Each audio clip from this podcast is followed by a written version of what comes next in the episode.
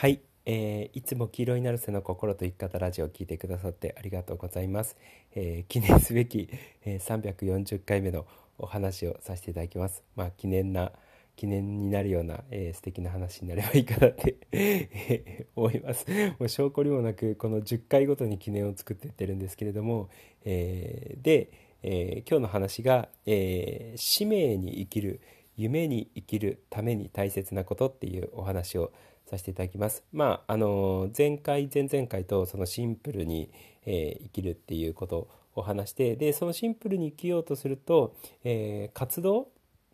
においてシンプルになっていくってことは本当に大事な活動だけしていくで逆に余分な活動だったりとか、えー、しょうもない活動を手放していくってえいう話をしたと思うんですよね。でその時に自分のコアとか核とかいわゆる使命だったりとか、えー、自分が、えー、今この人生でやるべきことっていうのに集中するといいですよ。でそれ以外のあの余分な活動っていうのを手放すっていう話をしたと思うんですよね。そうでそうなってくると使命に生きるとか夢に生きるとかっていうことがやっぱえー、大事になってくるしそこまで大それたものじゃなかったとしてもやっぱ自分の核となる、えー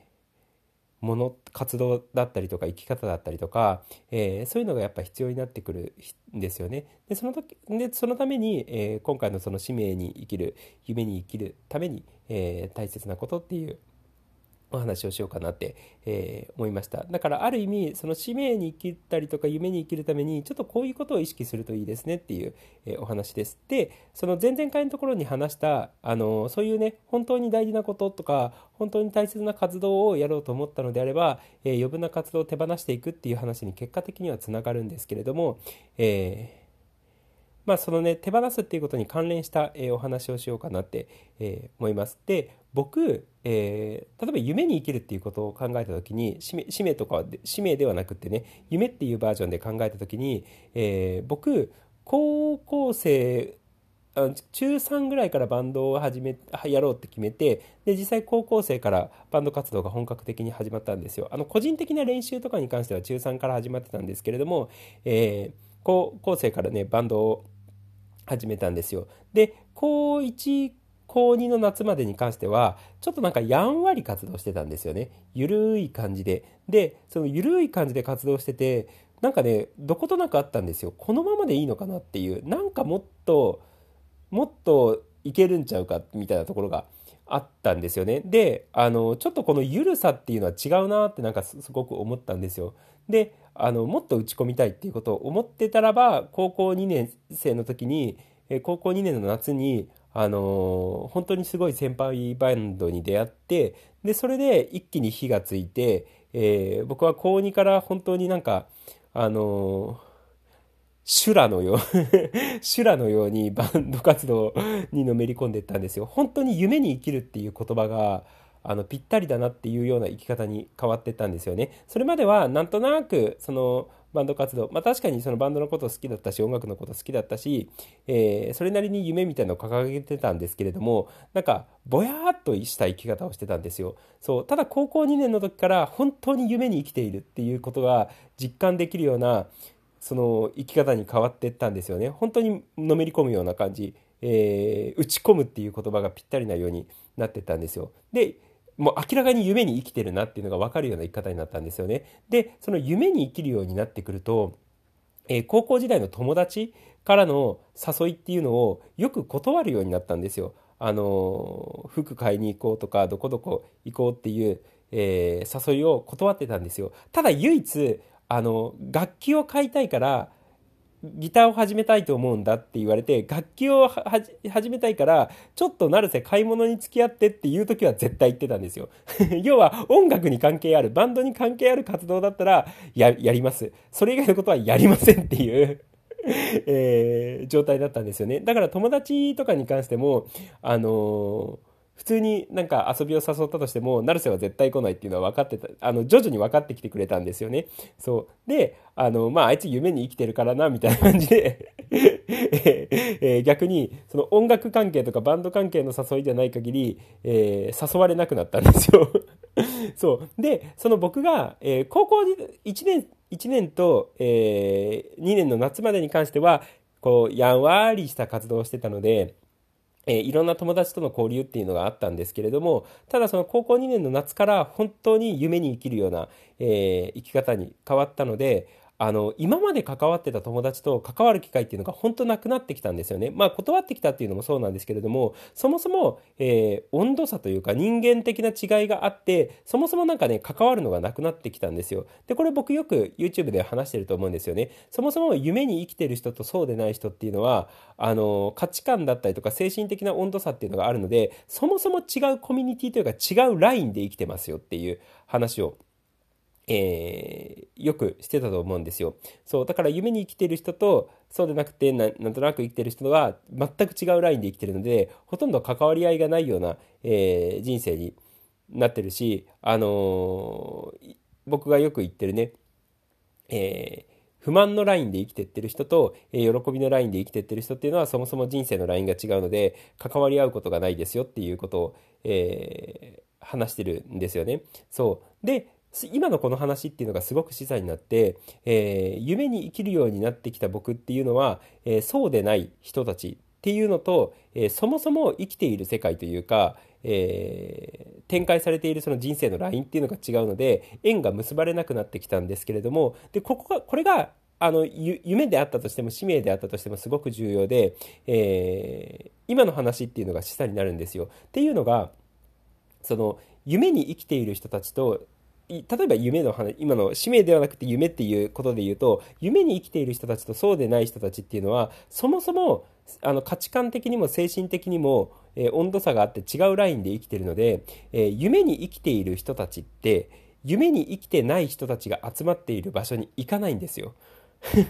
で僕あのそのその夢とかその使命とか役割っていうのを持たずに生きている人たちのことを道迷な人たちって言ってるんですよね道迷 道迷ってってでその道迷な人たちがあの行きそうな場所だったりとか道迷な人たちが集まるコミュニティにえー、夢に生きている人たちは行かないんですよ。そもそも夢に生きている人たちのコミュニティっていうのと、道迷な人たちのコミュニティっていうのは相まみえないんですよね。そう。だから、あのー、これは、ポッドキャストでも結構話してたと思うんですけれども、えー、大学生の時は僕はどちらかというと、えー、道迷な、その一時期道迷なコミュニティに属しながら道迷な人生を送っちゃってた時があったんですよね。でも何かこの生き方は違うって思って、その 道迷な、道迷な人たちと、えー、道迷なコミュニティを手放して自分一人でまず、えー、夢に生きるっていう、えー、状況に変えてたんですよ。で、僕自身が夢に生きるような状態になってくると、その道迷な人たちと全く違うラインになってったんですよね。そう。だから、その夢に生きてる人たちのコミュニティや人生のラインっていうのと、道迷な人たちの え人生のラインとコミュニティっていうのは、本当に相まみえない。で、逆に言うと、相まみえ始めてるってことは、自分がどちらかの要素が生まれてきた。例えば自分が夢に生きてたのにもかかわらず、えー、道迷なコミュニティにすごくコミットするようになると、えー、自分自身も道迷な人になりやすくなるっていう ことなんですよ。そう。で僕がいつも言ってるように、あのー、人間の精神状態って、えーいるコミュニティだったりとか、えー、気づかれている人間関係と同調してしまうのでそう。だ平たく言うとなんですけれども夢に生きている人たちと関わる機会があると自分自身も夢に生きるような生き方に変わりやすいし逆に道迷な人たちと関わっていると自分自身も道迷になりやすいっていう ことなんですよ。そうってことはある意味夢に生きるとか使命に生きるっていうことをやろうと思ったのであれば、えー、道迷な人たちと関わってたりとか道迷な人たちの 道迷な人たちがいるようなコミュニティをえー、手放すとより見つかりやすいんですよ。自分の夢だったりとか使命だったりとか。そもそも道迷うな人たちっていうのは自分の夢も見えてない、目標も見えてない、もちろんあの使命とか役割も全く見えてないような状態で、えー、生きてってるのでだからまあ道迷うな人たちなんですよね。そう。でもその使命に生きている人たち夢に生きている人たちっていうのは自分が何をこの人生でやっていけばいいのかっていうことを少なくとも今何をやっていけばいいのかっていうのが明確に見えててそこに打ち込んでいるっていうフォーカスされているっていう状態なんですよ。そう。だから、えー、夢に生きる使命に生きるっていうことをやろうと思えば、えー、道迷な人たちを手放したりとか道迷なコミュニティを手放したりとかするといいかなって、えー、思います。最初はまずそれがすごくやっぱ重要かなって、え思います。で、その道迷なコミュニティを手放すっていうと、人間関係だったらわかるわけじゃないですか。あ、この人道迷だなって この人道迷だなって思ったのであれば、ちょっと距離を置くとか、えー、するっていうことなんですけれども、で、道迷なコミュニティを手放すっていうのは、結構その、リアルもそうなんですけれども、その家での過ごし方とかも、あの、ここに集まる人って道迷な人たちが多いのかなっていうことを僕ね、すごく、あの、考えてるんですよ。で、例えばね、例えばで言うと、あの、以前、とあるアプリを、えー、紹介され、あの、人から紹介されて、で、そのアプリは、ちょっと具体名は控えるんですけれども、そのアプリは、なんかこう、SNS みたいな、あの、なんかね、会話できる場だったんですよ。そう。で、その、は会話したりだったりとかする場のアプリを紹介されて、まあ、ちょこっと見てみたんですけれども、明らかに道迷な人たちが集まっている、その SNS というか、ネットの中のコミュニティだなっていうことをね、すごく実感したんですよ。で、めっちゃ温度差があって、あの、自分はやらずに 終わったんですよね。そう。だから今で言うと、その SNS だったりとか、インターネットの環境でおいてであったとしても、あ、ここに道迷うな人たち集まりやすいなとか、えー、逆に、えー、まあ、使命に生きてる人とか夢に生きてる人っていうのはそもそもなんかそういうコミュニティに属してるっていうイメージはあんまりないんですけれどもそう自分のそもそも目標だったりとか夢に生きてるので逆にあのなんつうの自分自らその場を作り出してってるって言っていいのかな？そう。例えば僕で言うとあの YouTube の一つのコミュニティを考えた時に僕自身が、えー、みんなの人生をより良くしたいとか、えー、みんなの心の状態を良くしたいとかみんなの人生をもっと発展させたいとかっていう、えー、思いがあって YouTube をやってたりとかポッドキャストをやってたりとかするわけじゃないですか。で夢とか目標に生きている人たちっていうのは、え自分自身がコミュニティに属するっていうより、え、自分自身が誰かのために貢献しちゃってるので、コミュニティを形成する側になっちゃってるんですよね。あの、何かの目標とか夢とかビジョンがあって、えー、こういうコミュニティが必要だってなって、えー、やってたりとかするんですよ。そう。だから、そもそもなんかそういう しょ、しょうもないコミュニティに属するっていうことは、まあ全くないと言っていいかなっていうのは思うんですけれども、まあ、とりあえずそういうふうにネットの中であったとしてもあのここに集まる人とかって道迷なのかなっていうことをすごく すごく考えてるんですよね。そうもしくは道迷な人たちってどういうことをやってるんだろうとか、えー、夢に生きてる人目標に生きてる人たちっていうのはどういうことをやってるんだろうっていうこともよく考えてるかなって僕自身は、えー、考えてます。例えばで言うとあの僕もたまにあるんですけれども、えー、ちょっとダラダラね、えー、YouTube を見ちゃったりだったりとか、えー、ネットサーフィンしちゃったりだったりとか、しかもなんか、あの、なんて言ったらいいんだろう。えー、しっかり目的があったりとか、あの何かの、を、情報収集をしてたりとかしてるときは別なんですけれども、本当にだらーっと、なんだななんかなみたいな感じで、あの、ネットサーフィンしてる時ってあるわけじゃないですか。で、そういう時って明らかに自分が道迷的なこう、行動をしてるっていうのが自分でわかるんですよね。あ、これ道迷的な人の行動だっていうの、行動パターンだっていうのがわかるんですよ。で、そういう時はやめるんですよ。そう。だから、えー、自分が今やっている行動っていうのが、道迷な人たちがやる行動なのか、逆に夢に生きている人たちがやる行動なのかっていうのも、えー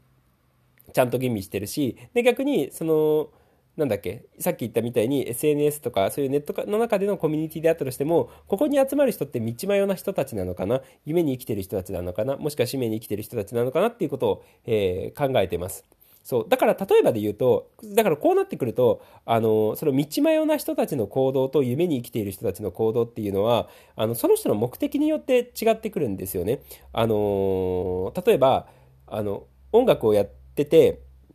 えー、新しいね、いいアンプを探したい。えー、ギターアンプを探したいっていうふうに思ったのであれば、やっぱいろんなアンプをこう聞いてみる必要があると、音を聞いてみる必要があると思うんですよ。で、そうなってくると、楽器屋巡りをして、えっと、主張する、その思想させていただくのかもしれないし、えー、YouTube でそのギターアンプの紹介のね、えー、動画をこう、たくさん見るのかもしれない。で、そうなってくると、その、道迷な人たちっていうよりは、どちらかというと夢に生きている目標、何らかの目標があって、えー、情報収集をしているので、それは別に道迷いじゃないわけじゃないですか。そう。ただ、なんとなくだらーっと、あの、楽器屋巡りするとか、あのー、なんだ、その、YouTube の動画見るっていう感じだと道迷い的な行動になるわけじゃないですか。そう、その差がすごく重要なんですよ。そう、だから、まあ、そういった意味でね、えー、夢に生きる、目標に生きるっていうことを、えー、するために大切なことっていうのは、えー、逆の道迷な人たちとの人間関係を手放す。道迷なコミュニティを手放す。それはインターネット上も含めて、えー、道迷のコミュニティを手放す。っていうのをやると、いいかなって思います。あとは、その、道迷的な行動を手放すっていうのを、えー、やっていただけるといいかなって、えー、思います。特に、その道迷的な、あの、人間関係とか、道迷的なコミュニティ、あの、なんかのアプリとか、えー、SNS とか、そういうインターネット上の場であったとしても、えー、道迷のな人たちが集まっている場に自分がコミットしてると、自分自身も道迷な人たちになりやすいので、そう。だからそういうね、えー、道迷な人たちを手放して、えー、自分自身が使命に生きる、夢に生きるっていう状態がやりやすい状態をどんどん作っていっていただければいいかなって、えー、思います。少なくとも、あの、その道迷な人たちが集まっているコミュニティにどっぷり使ってる時っていうのは、夢とか目標とか使命とかっていうのが見え、ほぼ見えないような状態になるので、そう、それこそ道迷いになってしまうっていうことなので、道に迷ってしまうっていうことなので、えー、逆に私の道はこれだっていう状態を作ろうと思ったのであれば、そういう道迷いをね、手放してっていただければ いいかなって、えー、思います。あの、ちなみに僕、この道迷っていう言葉がなんかやたら気に入ってて そう。あの、これがね、言いたいっていうのもちょっとありました。はい。連呼してみたいっていうのがありました。はい。そう。まあだからね、あのーまあ、夢に生きる使命に生きるっていう意味であのそういうのを手放していくっていうのはすごく重要なんで最初に僕が話したその高校時代の音楽の話みたいに明らかに夢に生きるようになってくるとそもそもそうじゃない人たちっていうのとのあの全然生きる人生のラインが違いますよっていう話をが一番わかりやすいと思うので、えー、まあ、そういう感じで参考にしていただいて、ぜひ道迷コミュニティ、道迷人間関係を手放していっていただければいいかなって、えー、思います。そんな感じです。ということで、えー、今日も黄色いなるせの心と生き方ラジオを聴いてくださってありがとうございました。じゃあね、ありがとう、またね。